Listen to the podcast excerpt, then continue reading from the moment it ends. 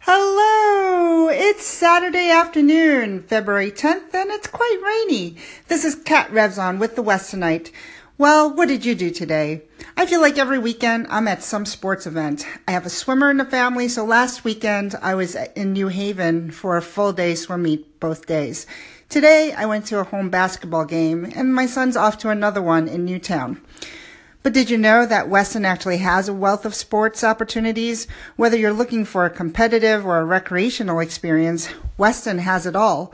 We've got soccer, we've got basketball, we've got baseball, softball, lacrosse, swimming, football, flag football, cheerleading.